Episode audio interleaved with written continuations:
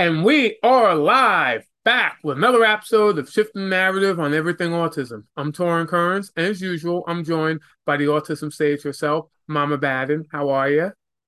I am good. Uh, sun is shining, so that's always a good, good thing for me because I love the sunshine. And today I did something new. I actually frolicked in fall leaves. I've never done that before, and I, I have to say that I, I don't I don't think I will probably ever do it again, but I can say that I frolicked in the fall leaves um, at once in my life. So, but um, I'm super excited because we have a guest today, Torrin. Um, we have uh, someone um, that I have been sort of not technically stalking, just haphazardly coming across their comments um, within some of the Facebook groups that I participate in. And um, this is a parent um, named Shubha, and I'm so excited that you are here. So I'm going to let you do a little bit of intro about yourself because I think there's lots of layers to mm-hmm. um, um, what we want to talk about is from my perspective as to why I'm excited that you're here. So I'm going to let you take a little bit of time to tell our listeners about you. Cool. Thanks, Stacy and Torrin, for having me on here. I'm really excited. Um, my name's Shubha. Like you said, I am a I'm a parent. Like I have many different identities, but in this context, I'm a parent mm-hmm. to a a wonderful three year old um, boy, uh, and he is autistic. We have known since he was about um, 18 months. That was when we first um, had a diagnosis, which I can tell more about. Um, and he's a gestalt processor for mm-hmm. some of your listeners are familiar with it. He's non-speaking or minimally speaking. I feel like mm-hmm. every day it's sort of changing it is. but he oh it's yeah every day it's changing. But you know he's fairly close to non-speaking and we have an aac device for him as well so i can share more about that. Um and I'm wondering, let's see, the other I think relevant thing is Stacy and I met in one of the Facebook groups for Black parents of autistic mm-hmm. kids. But I think it's worth mentioning that I'm actually not Black, I'm Indian, but my son is Black. So we mm-hmm. also have a lot of, um, we're a tri-racial family because mm-hmm. my partner is also white. So there's some intersection of race in our family in addition to um, our son being autistic. And then I guess the last thing to mention is that we live in New York City. We live in Brooklyn, which we were just talking about. Mm-hmm. So, you know, for uh, better for worse when it comes to systems and dealing with systems, we're dealing with the New York City system. So that's what we're up against often. And I have to say um, to all the listeners, the reason that I really wanted to to have you on to sort of have um, our informal discussions um, is because of all of the things that you just mentioned, and your child is only three. It is very rare for me to see a parent that has been become empowered so quickly um, that has been open to an AAC device for a three year old. Typically, the therapists are not on board with it, so the parents don't know that they can push for it.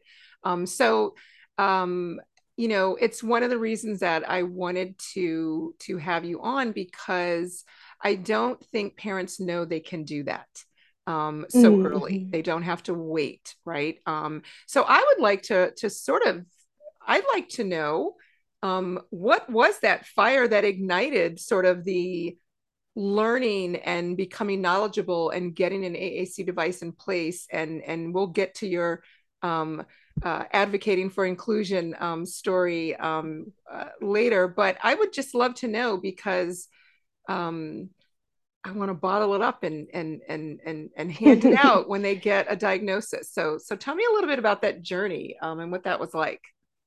Yeah, I you know I've thought about this a lot. Like what? Let me. I'll back up a little bit to maybe a few sentences on my background because I think it's relevant. And then when we got his diagnosis. So in my day job, or I don't know, the rest of my life, but the pre parent life, which is not that long ago, I guess, uh, I do a lot of social justice work. My day job is for a movement organization called Media Justice. Um, that fights for the use of technology and media to empower Black and Brown um, Americans. So a lot of my life, and then and as well, I was doing a lot of immigration work. Um, and by immigration work, I mean anti-system immigration work. So a lot of immigration advocacy, a lot of activism, um, as well as helping people actually get um, asylum. So I think I I came into parenting with a real justice lens and what does it look like to empower um, people who have been disempowered by the system, often Black folks, Brown folks. Um, and disability was like in my radar, but to be honest, I'm embarrassed to say it was not where it should have been, right? It, it should have been part of the forefront of how I looked at justice work, but it was there. And when COVID hit, actually, I think about this a lot how interesting fate is, whatever we want to call fate. Uh, so my son was six months old when COVID hit. And you know that, you know that begin well, actually, I guess with every parent, it's different. Beginning of COVID, you're like, cool, I have so much free time. Six month old was really easy. I was like, great, he just sits there all the time. Like life is going to be easy. Um, traumatizing because it was New York, but I was just stuck in an apartment with a, an, a mobile baby. Um, and I, for some reason, at that point, had really thought about how important disability justice was to um, not even related to my son. It was totally unrelated. I just had this really strong sense that what was going on with COVID and the impact that it was having, especially on us New Yorkers, there was this need that I had to learn a lot more from dis- from the wisdom of disabled people of color. Like I was like, they have already been tackling these hard problems.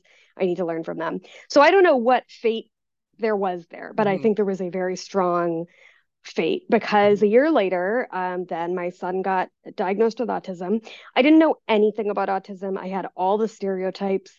When we got the diagnosis from the horrible evaluator, who was very horrible, um, our initial response was no. You know, like we were, we did not have a positive view of autism. We were like, no, she doesn't know him, mm-hmm. whatever. But um, I think because of the sort of justice framework and the work I had been doing, um, I, we very quickly went into research mode. And the very first research mode question we had is, who are autistic people out there mm-hmm. speaking mm-hmm. about autism? You know, that was like the real obvious first question we had. Mm-hmm. We were like, wait, we don't know what autism is. What are autistic people saying autism mm-hmm. is? And so that really quickly led us to a lot of these really great organizations led by autistic folks who um, we're able to share a lot of messages. So I think we were really lucky in that I would say within a week of the diagnosis, we already knew about the medical model mm-hmm. versus, you know, we were still learning the terms, but mm-hmm. like what it means to affirm autistic people. We learned that autistic people are saying things. We specifically looked for voices of Black autistic folks. Mm-hmm. Since our son is Black, we were already like, he's only one and a half, but there's got to be people out there that mm-hmm. are going to be his mentors one day we need to know you know what they have to say. Mm-hmm. so uh, that that's sort of the background there. And then i and the last thing i'll just mention stacy because you and i before were talking about doctors is we were very lucky actually that his doctor we didn't know her very well. She's a black woman lives locally. And um, she didn't know anything about autism but what was great is she didn't try to. She didn't pretend gotcha. to. Perfect. Like and it was really helpful having her say I don't really know. But I think, you know, and so she's been really supportive. And in fact, she follows my blog and she's in fact been teaching other parents what I've now been teaching her. So very helpful there. But um, so anyway, so I guess that sort of brings us to we very quickly were able to to realize that what a lot of the development pediatrician we saw, you know, different folks like that, the what they were saying didn't make any sense because we mm-hmm. were like, but we've read all this stuff by autistic people, mm-hmm. and they're saying something totally different than what you're saying. um, so you know, and I think maybe we have a, a good distrust of the medical system and covid has really made us distrustful of people so maybe that really helped us as well mm-hmm. um, and then the aac so then the last thing i'll mention is that uh, i don't i think it might have been you know other parents mm-hmm. sort of blogging about it of course there are adults using aac but i think it was the parents' message because our son was only two. We started him on the AAC before he was even two years old. Mm-hmm. So I think it was actually critical for us to know there are other parents who have started their kids on AAC mm-hmm. before they were two. We didn't have, we had a bad experience with a first speech therapist who we fired. And then we had a second speech therapist who was good, but didn't have any experience, you know, mm-hmm. so in this area. So well meaning. And so she was at least supportive. She was like, mm-hmm. go you. Um, we did, of course, you know, we had to get it on our own, and not every parent can do that. Mm-hmm. So we did figure out how to get um, like an iPad with credit card points and then mm-hmm. get the app when it was on sale in April. You know, we did mm-hmm. all of that stuff. Yeah. Um, yeah. And we were just like, let's do it. And I think our attitude then and now is that um, why not expose your kid to 20 different ways to communicate if mm-hmm. possible um, and both for their sake but we also hope that it will contribute to him being less ableist as he grows up mm-hmm. you know even if he doesn't use the aac we mm-hmm. hope that he will be friends with aac mm-hmm. users and you know and see mm-hmm. it as as like a great uh, tool so we were like hey like let's just normalize this for everybody in our house this seems great there it is and I think we can stop the podcast right now. Everything's been said. It's all done. Actually, you said so much stuff that I know. I I I, I, I, I want you, you you touched on so many topics. I'm trying to like sort them all through to stuff I, I, I want to bring up. The first thing is you mentioned early on that you had a bad evaluator. Um, would you mind going into that and like how they were bad? Because I think a lot of people have the same experiences in fact, on this podcast, I refer to the medical professionals as the alphabet people because they're the people that have a whole can of alphabet soup after their name, like LT, lowercase e, like SCSC, WTF, stuff like that. And they don't know, they don't have a clue what they're talking about. So, could you go into what made the evaluator bad and what's the difference between that evaluator and the experiencing and the experiences you're having with your current doctor Mm-hmm. Yeah, so we were in the EI program. Is that a is that an acronym mm-hmm. that everyone knows, or is it just New York? Okay. I don't. So we I, I oh we EI. were in, okay perfect. It was early intervention, mm-hmm. which is for kids under the age of three, and they get like I I think therapies. I was in something like that, but I'm like 30, so like back then everything was sort of different. Different. Mm-hmm. That's true. Right. Plus, I don't remember anything from before when I was. Actually, you might but, be our first and, guest that's based in, in New York City, like I am. Like mm-hmm. I'm always talking about. yeah. um, yeah. So it's the it's the program provided by the city, and I guess different cities where it's free services for kids under three. So good good program. Not going to knock it, but just like many things in New York, the implementation can be not so great, um, but good that there's free things. So we had an evaluator um, come over through that. We were we had no we were not thinking of autism um our son was already getting pt because he was delayed in rolling and walking and like crawling so part so i don't know every six months they were just like oh you like recheck in and you get an evaluation so we were like okay um I mean, the first thing that sucked was just that it was like peak COVID. Again, you get what New York was like peak COVID. Like yeah, it, was it was like a horror movie. For those that don't know, it was like Times Square yeah. was empty. Like all the stuff you saw on like TV, that was happening. Yeah. It, it, it, was yeah, it, it was surreal. Mm-hmm. It was totally surreal. We decided to do this one evaluation in person because we were like, this feels really important. And then she came over like without a mask on, or she, oh, I don't know, she sort of wore a mask. She pulled it down. Yeah. And oh. then she told us that she wasn't a germaphobe. And we were like, oh my God, why are you in our house? Anyway, so that already we, but so we were, I don't remember, we were just getting a really bad vibe from her. And so we were very standoffish. And so we, we thought like, well, our son was probably picking up on our vibe. And so that's probably why he was really standoffish. But, you know, so she went through all the things, I guess it was 45 minutes uh, where she would be like, you know, play like, does he play with bubbles? And then he didn't. Um, and something I don't. So I clearly I don't even remember it. But um, but at the end of it, um, oh, and also he hadn't seen any adults. Right, he had been oh, indoors yeah. for whatever a year, yeah, with us because of COVID. Mm-hmm. So we were, and again, we I, I, regret this now, but at the time we did not know about autism, right? So we were coming up with excuses. Well, this is why he wasn't engaging. It was because of COVID or whatever. Um, but at the end of it, she just sort of she I remember this so clearly. She goes to us, "Oh yeah, your son's autistic." um, so do you have any plans for the rest of the day? Uh-uh. we no, she did not. She did. And we were like, what? Like, and again, remember, we weren't even thinking of autism. Yeah. We were just like, oh, this is just a standard evaluation every six months. It maybe it would have been different if we had been requesting an mm-hmm. evaluation for mm-hmm. autism but we didn't even get handed like a pamphlet like she was just like do you have plans for the rest of the day we were like please leave our apartment now like um and that's it and then we were just on our own you know and that's when we called our pediatrician just because we were like what just happened like mm-hmm. What is this what is autism? Do we believe this horrible woman that didn't mm-hmm. wear a mask? Like what? Mm-hmm. like what do we do? That that gets um, you off to then... such a bad start in the middle of COVID. Yeah, yeah, exactly. Yeah. So um so yeah, that that was sort of our experience with her.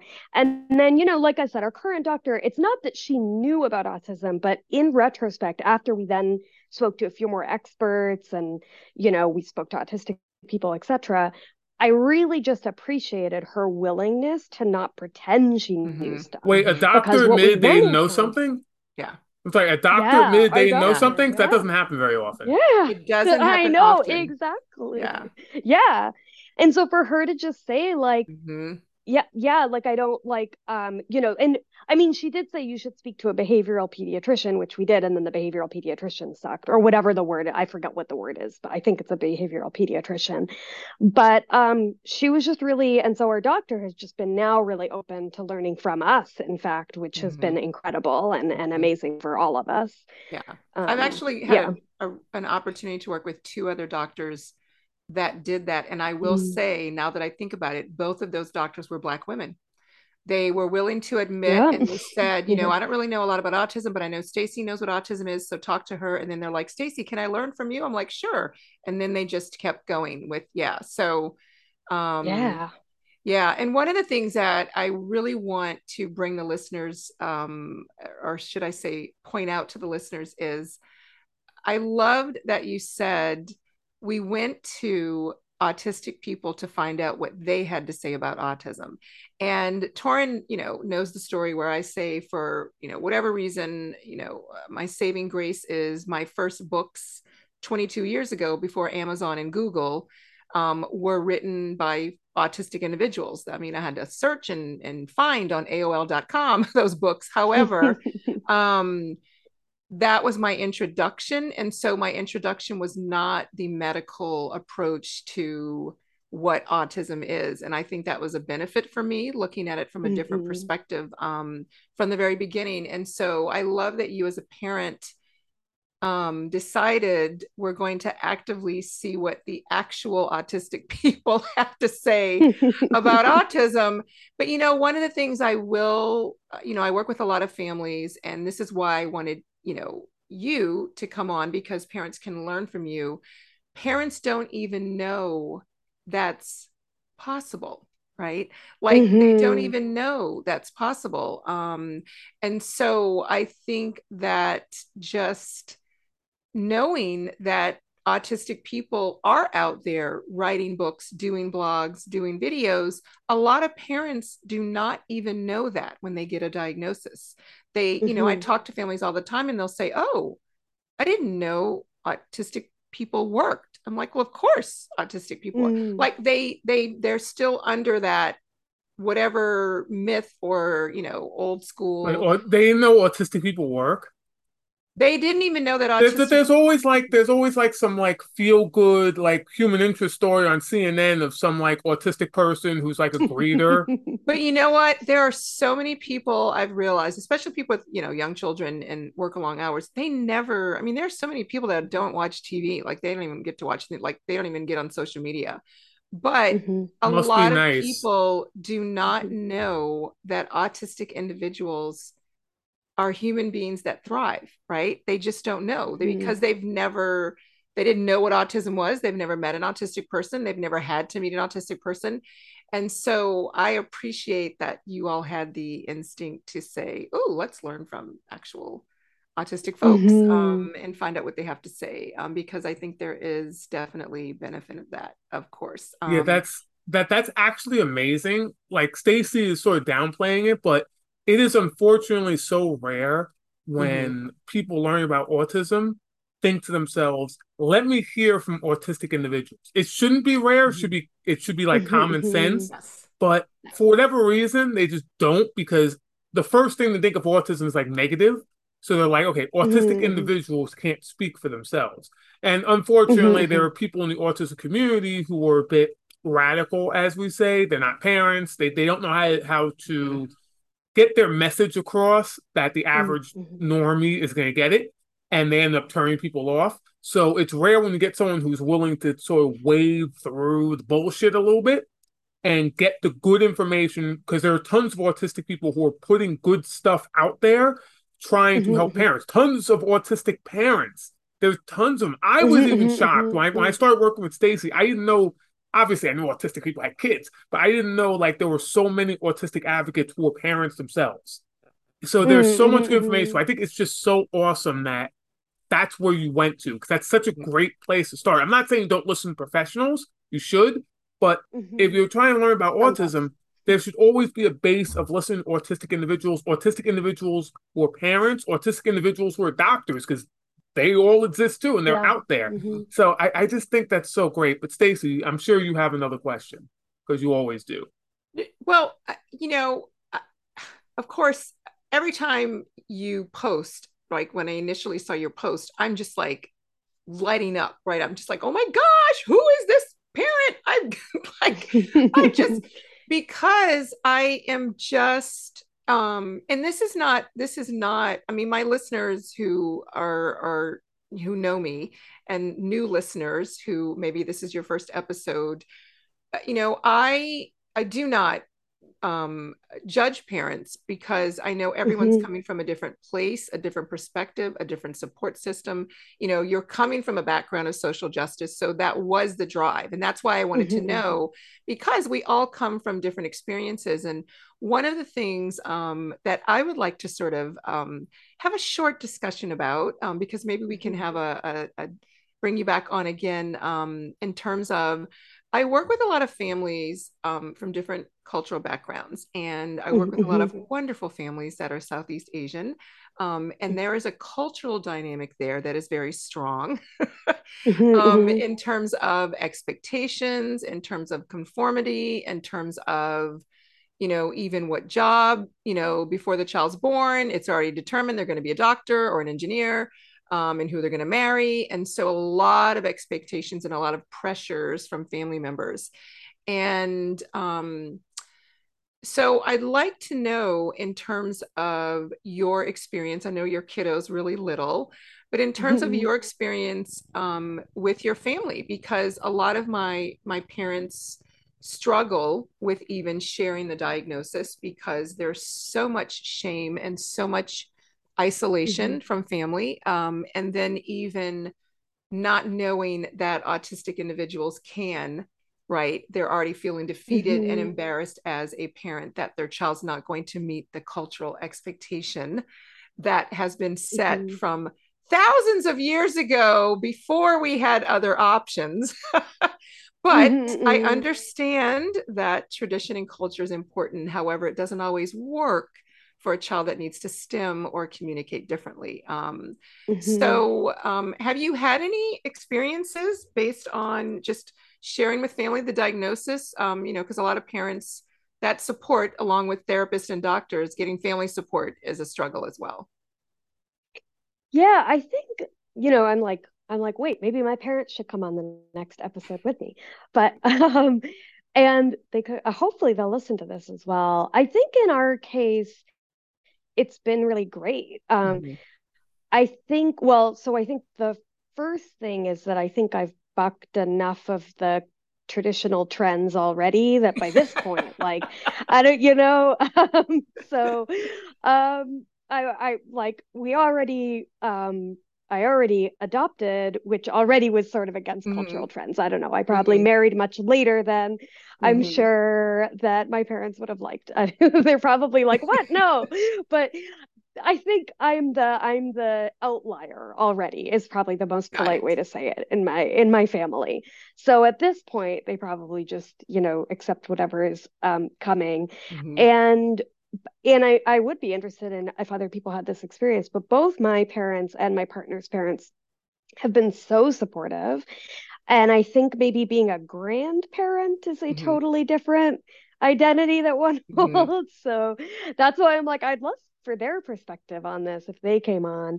Um, but what we did do with both my parents and my partner's parents, my partner's parents are uh, white and Jewish, but also, you know, have at least for as parents, I think had um, you know, I think like a an important uh, let me say an importance of education, an importance gotcha. in formal education, an importance mm-hmm. in formal work.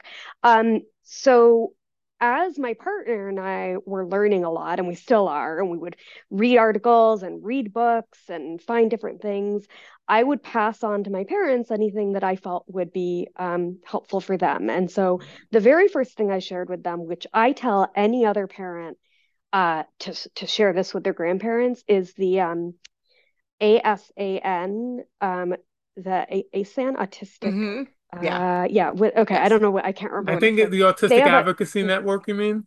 Yes. Thank yes. you. Yes. The Autistic mm-hmm. Advocacy Network has a guide called Start Here, mm-hmm. and it's very readable. I think it's like 30 pages, but not very dense, mm-hmm. and it's very much or like its audience is someone who is never who's basically gotten a diagnosis from a mm-hmm. doctor and oh, like good. it's not shaming at all like it it does say you know no aba but it doesn't say it in a way of like you're wrong if you do aba yeah. instead it's yeah. like here is some people's opinion about mm-hmm. ABA. You might want to consider not doing ABA. Yeah. So yeah. it's very nicely written. And so I that was I think one of the very first things I shared with my parents. Mm-hmm. Um, but since then I, you know, I'll give them maybe a book recommendation here and there. I've given mm-hmm. them a webinar here and there. I'm going to give them this podcast. They're retired, so they have time mm-hmm. to read all of these really great things. There you go.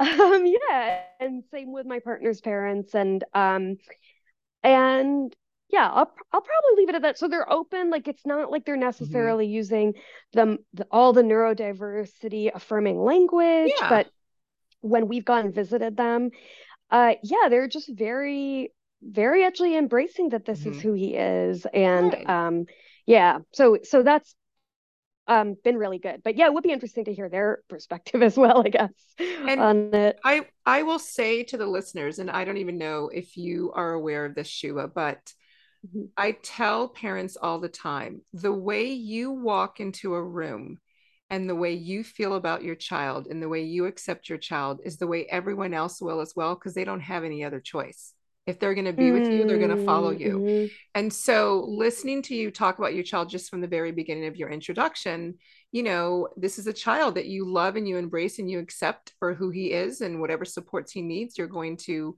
um, you know work very hard to to get those in place and i think that when it, it's like anything else. What's the old saying about um, if you love yourself, the way you love yourself is the way people will love you. How you, you know, how mm. you treat mm-hmm. and that, that whole what you give out or whatever is what you get back. Um, and I say that um, in terms of I like to share stories. And mm-hmm. there mm-hmm. was a family that I worked with that was really struggling with the diagnosis um, for several reasons. And they they they finally got enough comfort and education to say, okay, this is it. This is what we need to do. Um, but lots and lots of family pushback. And mm-hmm. I remember the day when the mom came to me and she said, Oh my gosh, the grandmother, the grandmother, the grandmother, she actually, you know, used her pecs, like she used her, or not her pecs, her, um, her, um, she was using like pictures, just like a choice board. and, and so, um, I said, Oh my gosh, that's exciting. And I said, Well, what do you think? Like, made that change? And she said, I don't know. I don't know. And I said, It's because you changed. You changed mm. your perspective and the way you saw your child. And everybody who wanted to be involved in your life had no other option but to change, or they knew they were not going to be able to follow along with you. And you didn't have to mm-hmm. tell them that. And so I learned something from that, you know, experience in terms of, even though I knew that whole, you know, how you walk or whatever it is and feel about yourself, people are going to follow. But I wanted your story and I wanted the listeners to think about it really does make a difference how you as a parent walk mm. in in thinking about your child and how you feel about your child and genuinely feel about your child and some of us need a little bit more work um you know on ourselves than others and that's just mm-hmm. the nature of the beast um but it does make a difference um it does yeah. make a difference it really does make a difference so i'm glad that you had this wonderful experience um and i'm mm-hmm. excited mm-hmm that you did that. So what I want to know is I'm going to try to see there's I don't know if there's a smooth way to segue, but I want you to talk about your blog. It's like a, a fun name and and what you are trying to accomplish with the blog because I want listeners to to read it. Um so tell us about it. Yeah. Yeah, I would love to. Um and then yeah, yes, I would love to. I also do want to share at some point mm-hmm. like where I have a lot of doubts too because I would like I'm like some of what you said I'm like there are some things that are really hard mm-hmm. for me still that I need to work on. But so um I after some thinking about it, you mm-hmm. know, I because I didn't want to share I didn't want to I wanted to be careful about sharing my son's story because mm-hmm. it's his story mm-hmm. and you know, he's the one who's going to have a story when he's older. That, but that's I, profound. Like said, I'm sorry for cutting you off, but that is profound. Oh, okay. that idea that you thought you had to you you had a second thought about sharing your son's story because his story. A lot of parents, mm-hmm. whether they mm. mean to or not, will just be like, "Well, it's my story because I'm the parent, so I'll put videos of my right. son melting down with a caption of "This is what autism looks like," for example. Right, right. Mm-hmm. And they, just won't think that like maybe when they get older, they may not want to see this. So I'm sorry for yeah. cutting you off, but once yeah. again, that's another like just profound statement that shouldn't be a profound statement, but unfortunately it is and it can be an example a lot of parents can take. I'm sorry, you can continue, but that's awesome. No, thank you. And I think you know it's funny because this and something else that you talked about makes me think about how much work we already had to do as adoptive parents. Mm-hmm. So I think um I'm sorry to circle back, Stacy, but like, um, you know, Okay, great. Uh, you know, one of the things when you said about seeking autistic voices, I was thinking to myself, as non-black parents to a black child, mm-hmm. we already knew mm-hmm. that we were not going to be able to be his all, and mm-hmm. that it mm-hmm. was going to be very important to us to seek out black communities and black mm-hmm. voices. So I think that made it really easy to be like, oh, now he's also autistic. Mm-hmm. Well, we better seek out autistic voices. Like, I think we already had to do that work of recognizing we're never going to be able to meet, um, meet um, all of who he is mm-hmm. as a black person. You know, so that was already something we knew. Um, and then similarly here, we had gone through trainings and reading stuff uh, again before we knew he was autistic mm-hmm. about the importance of um, uh, of an autistic or sorry an adopted child owning their own story mm-hmm. and it's hard for me because i like to speak to everyone about everything all the time mm-hmm. i'm not really into into privacy and so i've had to already do a lot around like what does privacy look like for him mm-hmm. in terms of his ability to share his story um which you know I won't share anything about because it's his story. So I think similarly it was like, oh, I had already had to do that work. So then what does it look like in terms of where are we uh, creating boundaries of sharing his story? Mm-hmm. Um, but I think um, Stacy, as you you know created this podcast too, and maybe here's also where my moments of like where I'm fit or not feeling the difficult moments are is that I would say 99% of the voices around me are telling me that I'm doing things wrong. Whether it's mm. people on the street, whether it's medical officials, whether it's other parents. I'm in um, some really like great in some ways, like local parent groups for parents of disabled kids, really informative. But often when I'm asking a question about something that I want to do, I, like 99% of the responses are just like, why would you do that? Like we we did ABA and it's great. And I'm like, that's fine. I'm not criticizing you. Mm-hmm. I'm just saying like here's the choice I want to make. So I would say yeah. at least once a week I I have a lot of self-doubt mm-hmm. because I feel very alone in our choices mm-hmm. and I'm like are we just completely screwing everything up? Mm-hmm. And what's been helpful to me are the few parents out there um the the autistic voices are really important but i do think when you're a parent to a child mm-hmm. this young it's the other parent voices are really important mm-hmm. too because like i mean i i don't know what parent decisions were made when i was 2 years old mm-hmm. how they like you know i can't really tell you what my 2 year old or three year old life was like and mm-hmm. what contributed to my success now. so there is some like part of it where it's like, I yes, the autistic adults, I also want to know the mm-hmm. practical things that other parents are doing. Yeah. And so that's really, really helped me when I've connected with people around the world that are making the same choices as me. Mm-hmm. So I decided, uh, and and in terms of his privacy, I don't include mm-hmm. his name. I don't include a picture mm-hmm. of his face anywhere. Um, and the, driving thing that I ask myself every time I make a blog post, which Torrin, I would love to hear if like if if this is something you would appreciate too, is I always say to myself, would he be proud in 15 years from now mm-hmm. of this post? Mm-hmm. Like in 15 years from now, would he look back on this post and mm-hmm. It makes me proud that you that my story was able to help another kid yeah. or would he be like why the hell did you just say this thing about me like like why did you put this like you're just mm. bragging you know so that is what i try to keep saying to myself mm-hmm. is is this a post that he would be proud of so the name of the blog is the north I, why did I just forget the? I literally forgot the name of my own blog. So, um, so I'm gonna I'm gonna pause and let your brain process so that you can have right. your name come to you. And Thank I'm going you. to share with you that the fa- mm. as a mom of two boys who are grown up now, um, out of the three of us, I can tell you from my perspective, not only as a mom but as someone who works with a lot of children over the years the fact that you are thinking about what your child would think and how it would impact his life, I already know that he would be proud because if you're thinking about him first, then we already know the content is going to be good for him, right? Mm-hmm, mm-hmm. Um, because when the fact that you're thinking about him, right? Because a lot of people don't think about that, very self. Mm-hmm.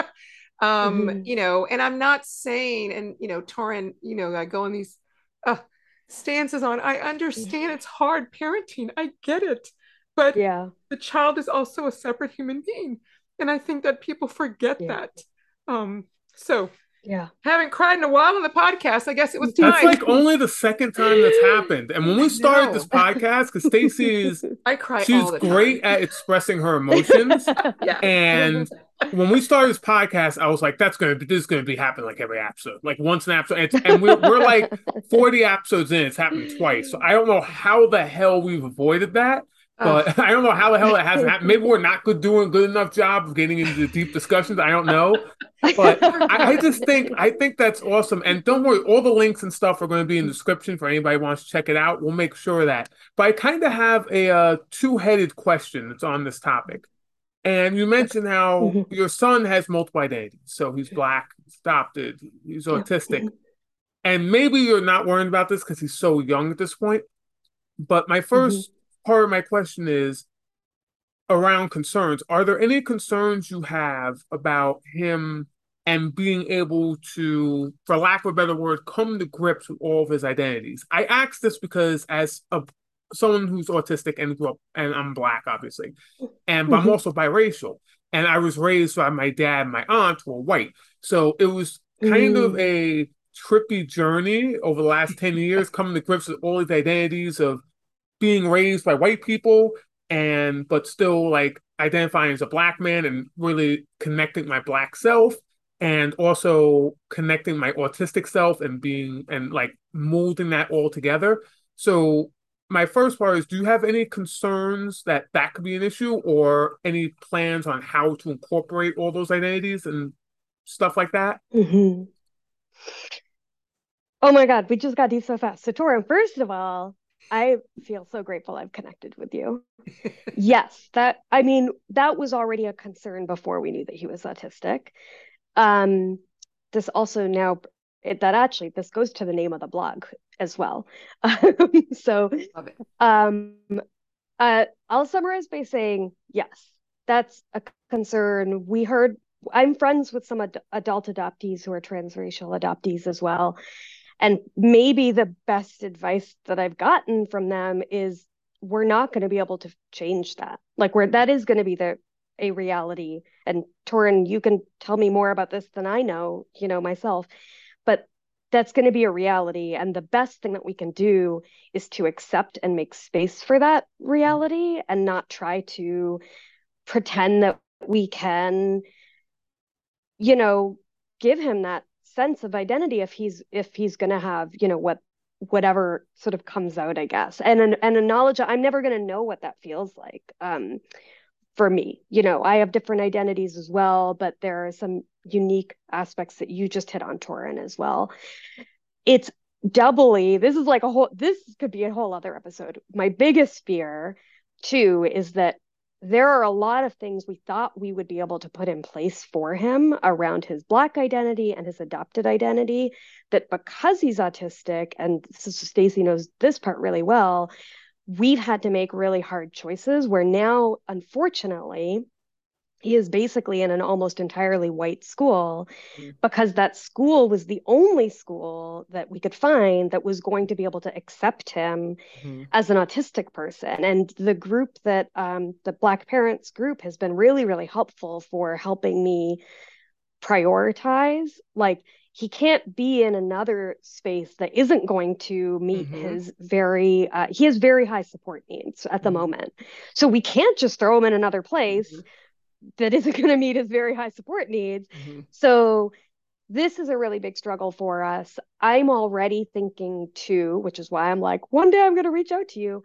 I'm already thinking forward to like, okay, we can't take him to Black church at the moment. We and I don't know if we ever will be able to, given his um, support needs.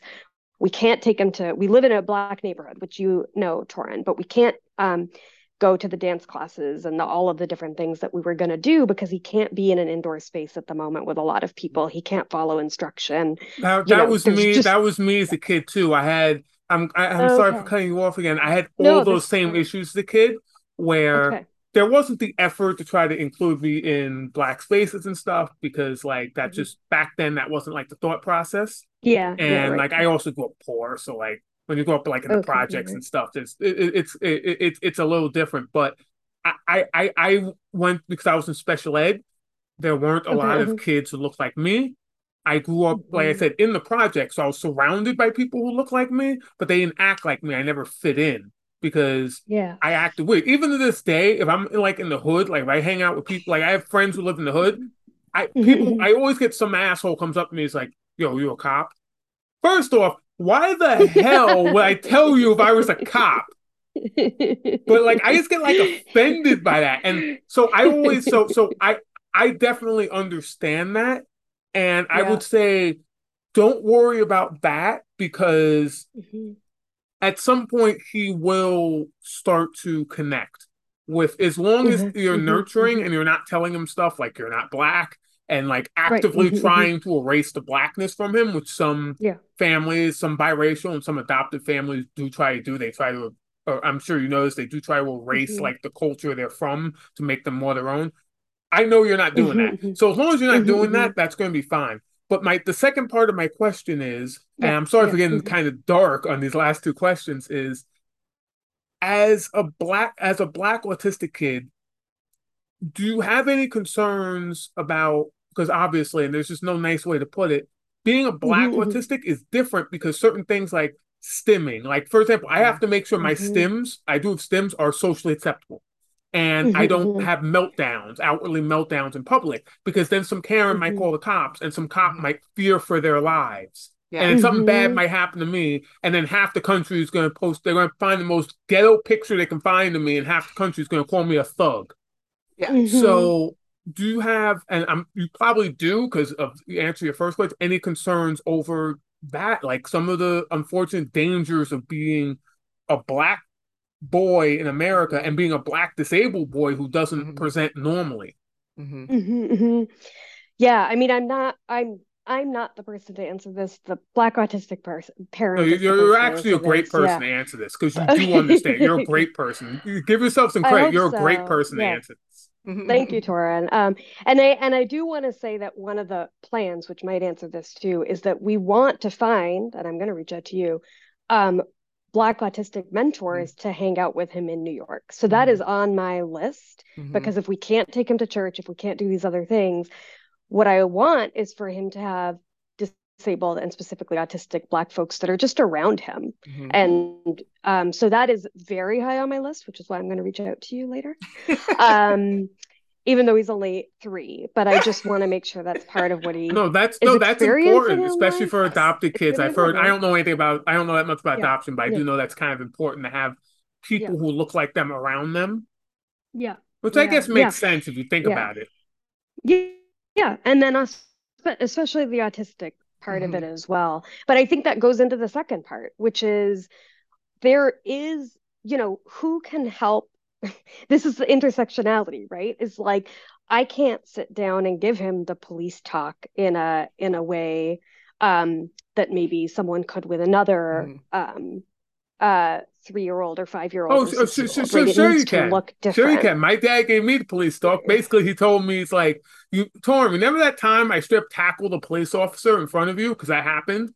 He like, you Uh-huh, strip uh-huh. like bum because I was having a meltdown. Police officer grabbed me, so he tackled him to the Right. ground. And his and the police Mm. officer's partner came over and like had his hand on his gun, didn't draw the gun, and he was like calmly while he was like, my dad was just grounding and pounding the shit out of this cop. His partner was standing over my dad, going, "Sir." I need you to stop doing that, otherwise we're going to have to arrest you. I'm watching all this, and afterwards he says, "So, Tony, you saw that happen? You can't do any of that shit. If you do that, they'll just shoot you. You saw how they took you and grabbed you Yeah. and threw you into that room? Like, Right, you right. can't trust Yes. police. A lot of them are racist. You got to be on your P's and Q's. Don't trust the cops." So yeah, you, That was your you, dad's you, Yeah, can totally give that. You can totally give that message to the non-black person. Yeah. Oh yeah, it's and gonna piss you off, though. I'm gonna tell you that right now. It's gonna it's gonna piss you off because the the, the just the unfairness of it is just Mhm. it, it it it'll hit you. It'll hit you pretty hard. I've heard that. Yeah, yeah, and and we can once he's like old enough to be able to understand that. But yeah, right now. But yeah, I think, and this is what I say hesitantly. So I please any listener or Stacy or you know, feel free to respond back. But we're trying to balance what it looks like for him to live a life that is free, Mhm, which I guess is what every black parent is doing, mhm, no matter what, disabled or not, but a life that is free and a life that is safe. mhm, And how do we balance those two things? mhm. And at this point, he's only three. My hope, and I don't know if this is going to pan out this way, is we're really focused on communication, which is Mhm. Stacy, how you know about the blog and everything.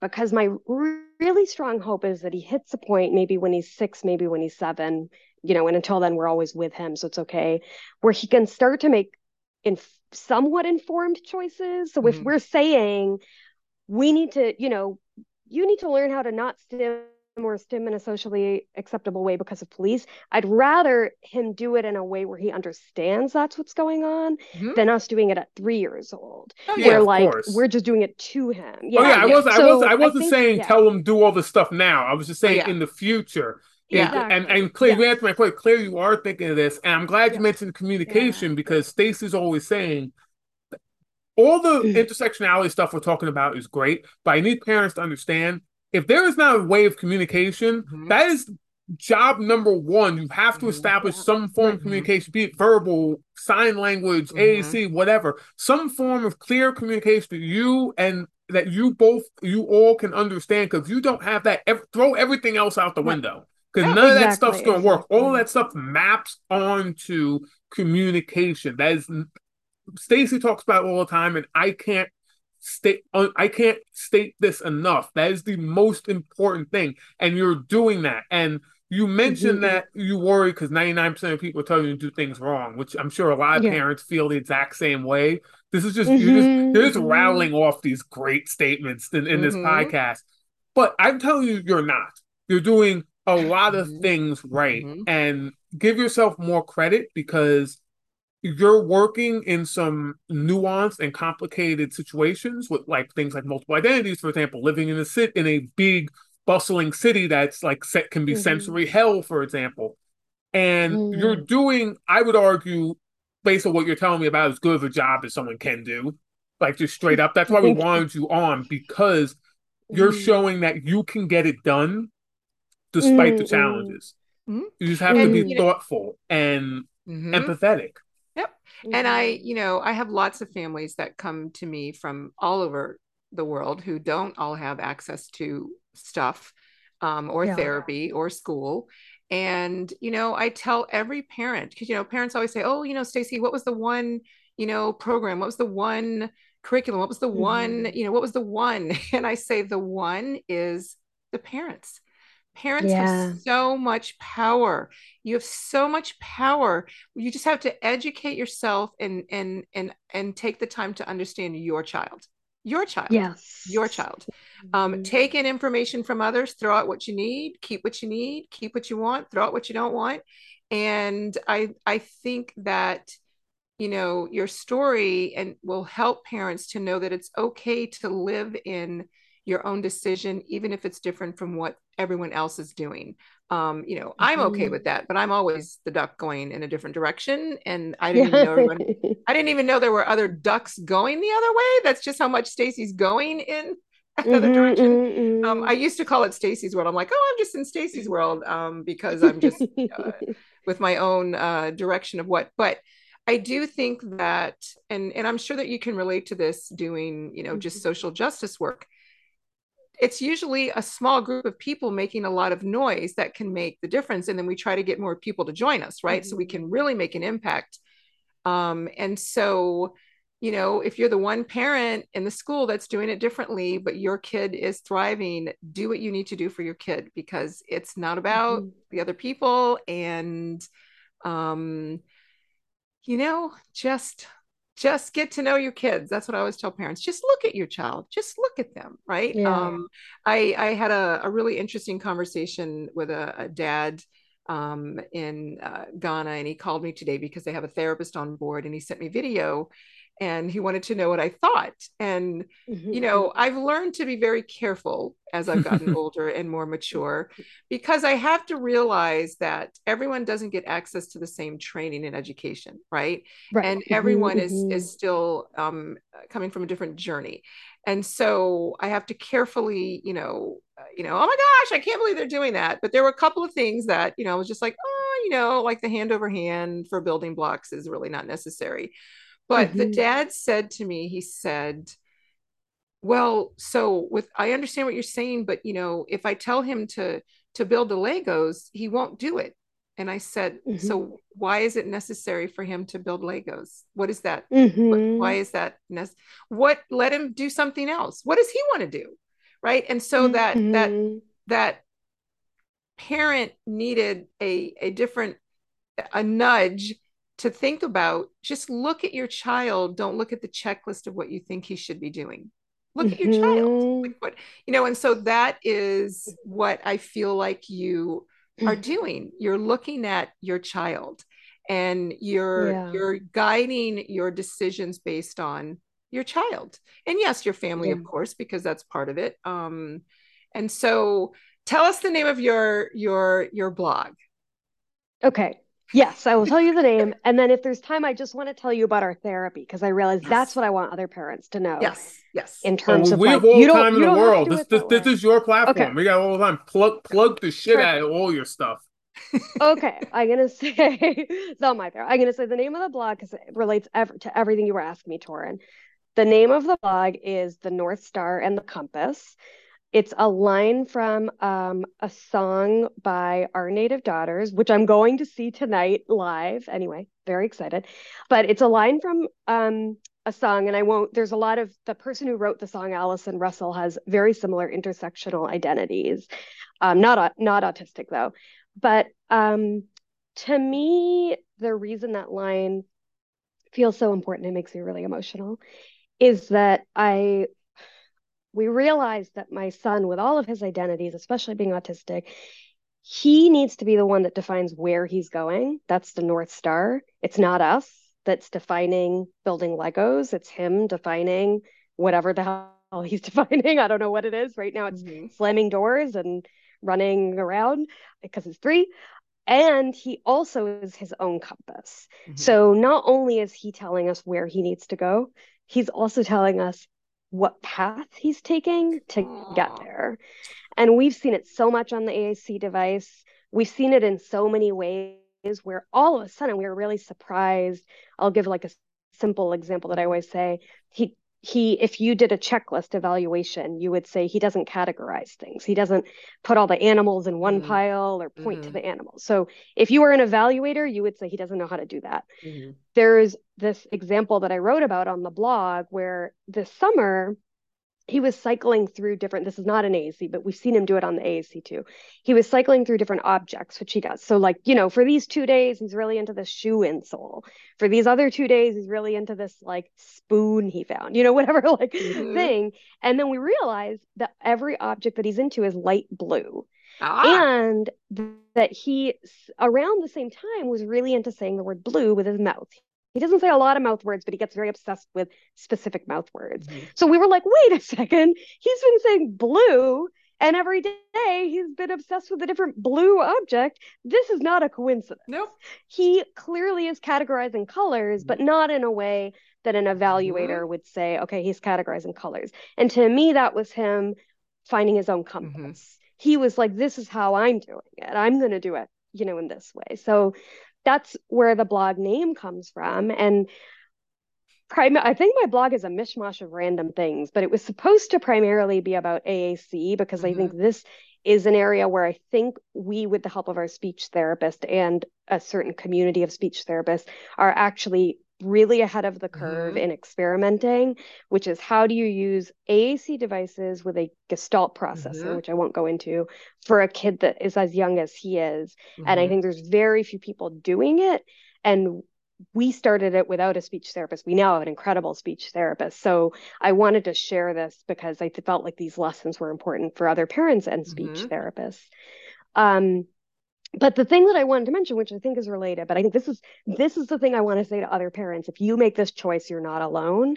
So we do have what I think would be categorized as a kid with high support needs you know, if on an eval, I would mm-hmm. say on a mm-hmm. neurotypical evaluation, he rates very low. Um, so, you know, in the school setting, he would be considered someone who needs a very segregated school setting. We don't have him in that school setting, but that's where he would get put. Mm-hmm. So, just to give you a sense, I'm not trying to give him a deficit model, but just to mm-hmm. give your mm-hmm. listeners in case they're like, mm-hmm. but my kid has high support needs. I'm like, my kid too. Okay. Right. Yes. My kid too.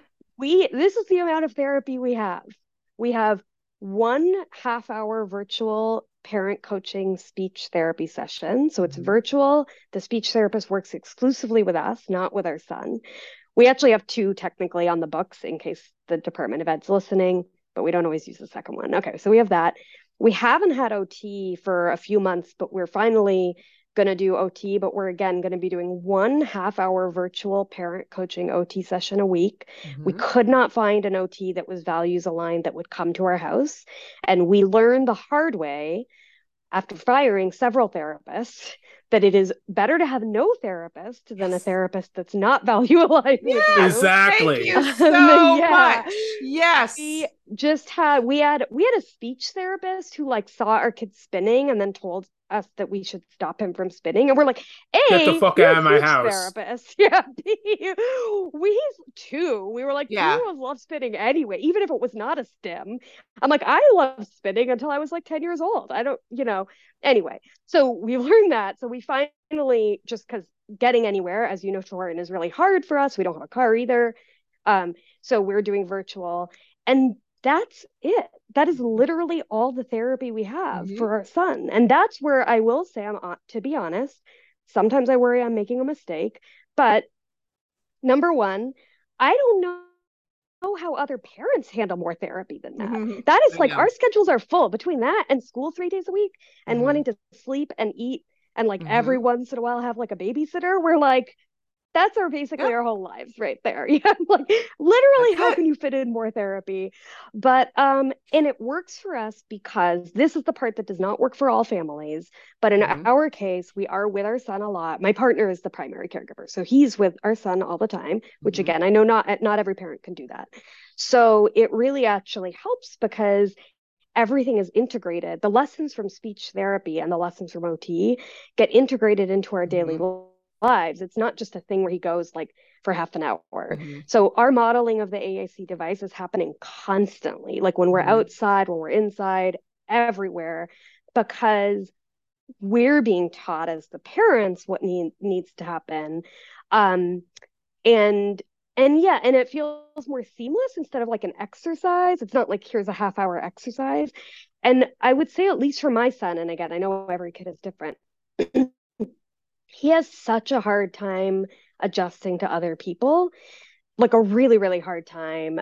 So um the I just spoke to the OT who's going to become our virtual OT, and she agreed uh, that this approach because she was like, for kids that have a really hard time adjusting to other people, your therapy sessions end up just becoming, um, oh, uh, oh, I'm sorry, that your therapy sessions end up just becoming a session of teaching your kid how to adjust to another person instead mm-hmm. of actually the therapy. Yeah. So even the OT was like, I think this will be a better model mm-hmm. because your son is high supports needs. Mm-hmm. But what I've noticed that the medical model keeps telling us is they're like, because he's high support needs, he needs 40 to 60 hours a week away from you getting therapy and i'm like that seems like the opposite of what we should be doing mm-hmm. yeah um yeah so i i do want to say that because i feel like it's really rare and i do hear from parents that are like my kid needs mm-hmm. 30 hours a week of mm-hmm. therapy maybe that other kid who plays in a typical way, who communicates in a typical manner. Maybe they don't need as much therapy, but my kid needs therapy. And mm-hmm. so I just want to like normalize mm-hmm. the fact mm-hmm. that even even our kids don't yep. actually necessarily yeah. need so much therapy. Yes. And and that is um, you know, the listeners out there who are um uh, some of my families, um, that's what we do. My families mm. have minimal mm. therapy or my families in other countries have no therapy and i do parent coaching and mm-hmm. i coach them and yeah. we integrate the strategies within the daily routine not sit at the table parents being the therapist it's ongoing yes. yes and that's what makes it you know like you said that's seamless that's what makes it um, easier for kids to thrive because their supports are in place all the time, and that um, mm-hmm. that really can make a difference. So, um, yes, this is so exciting. Yeah. I'm so. I want everyone to rewind to the part where she talks about why she titled the North Star, and I want you to listen to that again um, because I love that. I did not know that about the title, and I'm glad that I was able mm. to hear it from mm. you um, because mm-hmm. I love that he is his own North Star and he gets to determine the direction of his life. And I am a mom of 2 mm-hmm. boys, and I am mm-hmm. a firm believer in that. Um, you know, my children are not autistic; they are. Um, I'm not sure what they are. What are they, Tori? They're people. They are my boys that I love dearly, oh, and uh, yeah. but I have always told them, you know, mommy is here to give you the support you need to teach you the skills you need to go into the world. And um, you know if you wanted to sell t-shirts out of the back of a van i don't really care. Whatever you do as long as you treat people with kindness and do your part to contribute to society i'm good right? It's your life just like i've chosen my life and the crazy life that i've chosen that does not go the other direction of the other ducks. And i actually remember one time saying wow. I was watching some folks at work and i thought you know, I wonder what it's like to just do things in the way that we're supposed to do them and, you know, house and children and two dogs and and stay in the same place and stay in the same job and retire after 30 years. that sounds awful. And I literally, literally after I went through it, I looked at the persons that I was watching. I was like, uh no i don't think that would be something i would want to do it doesn't look like any fun at all for me yeah so um and i don't even really think it's about yeah. fun i think it's about taking the route that I've taken that my mother still struggles with because she doesn't understand it because it's not the typical route. Um, you know, you get to meet so many people and learn so many different things. Like, you know, instead of the same 30 years in the same place with the same people doing the same thing in the same conversation. Oh, Torrin, that would drive me crazy. Um, I wouldn't have met you all. So enough about, I don't even know what tangent I just went off of, but I'm so clearly I'm having just a wonderful, wonderful time chatting with you. Um, Shubha, thank you so much for coming on. And I would love to um, bring you back on um, to give us some more insight on um, the communication component, right? And how you all are mm-hmm. integrating that. Because I think that is something that is, um, you know, beneficial, but also exciting to talk about as a parent to to share. Yeah. Um, So, Torrin, any any last questions, comments? Not really. I just want to reiterate what Stacy said. I really appreciate you coming on, and that was great. And we would love to have you come back on. Um, I will definitely reach out to you. I just want to let you know that like my speed of reaching out to people is the equivalent of the Joy's postal service. So we're talking probably three to six months after whenever I'm supposed to actually send that email. Perfect. but seriously, Great. we'd love to have I you back on because there's so many, so much stuff. You're such a wealth of knowledge that we'd love to talk about. I definitely would personally would want to go. I always want to go into more like intersectionality and stuff like that. I have to sort of rein it back because I want to make sure that everything's applicable to like parents, even though that's like mm-hmm. my thing. Because I guess that's that's I I, I live that stuff. Mm-hmm. But mm-hmm. just you have such a wealth of knowledge and you just do so many things correct, and you do in such a humble manner too that I think you could be a lot of help to a lot of parents because a lot of parents you're relatable. Now you're doing things right, but you're relatable because mm-hmm. a lot of parents feel the same way. So uh, uh, enough of this mm-hmm. stuff. Thank you. Do you have any final thoughts before we wrap this up? No, I don't think so. Thank you. read the blog. Read the blog. Yeah, if if it, if it inspires you, read the and blog. And all, all of it's going to be all yeah. of it's going to be in, in, in, the links for all of this stuff's going to be in the description. Thank you very much. And Stacy, that's why we're working to shift the narrative on everything autism. And thank you for joining us to help shift that narrative. Thank you so much, both of you. See ya. Have a great day.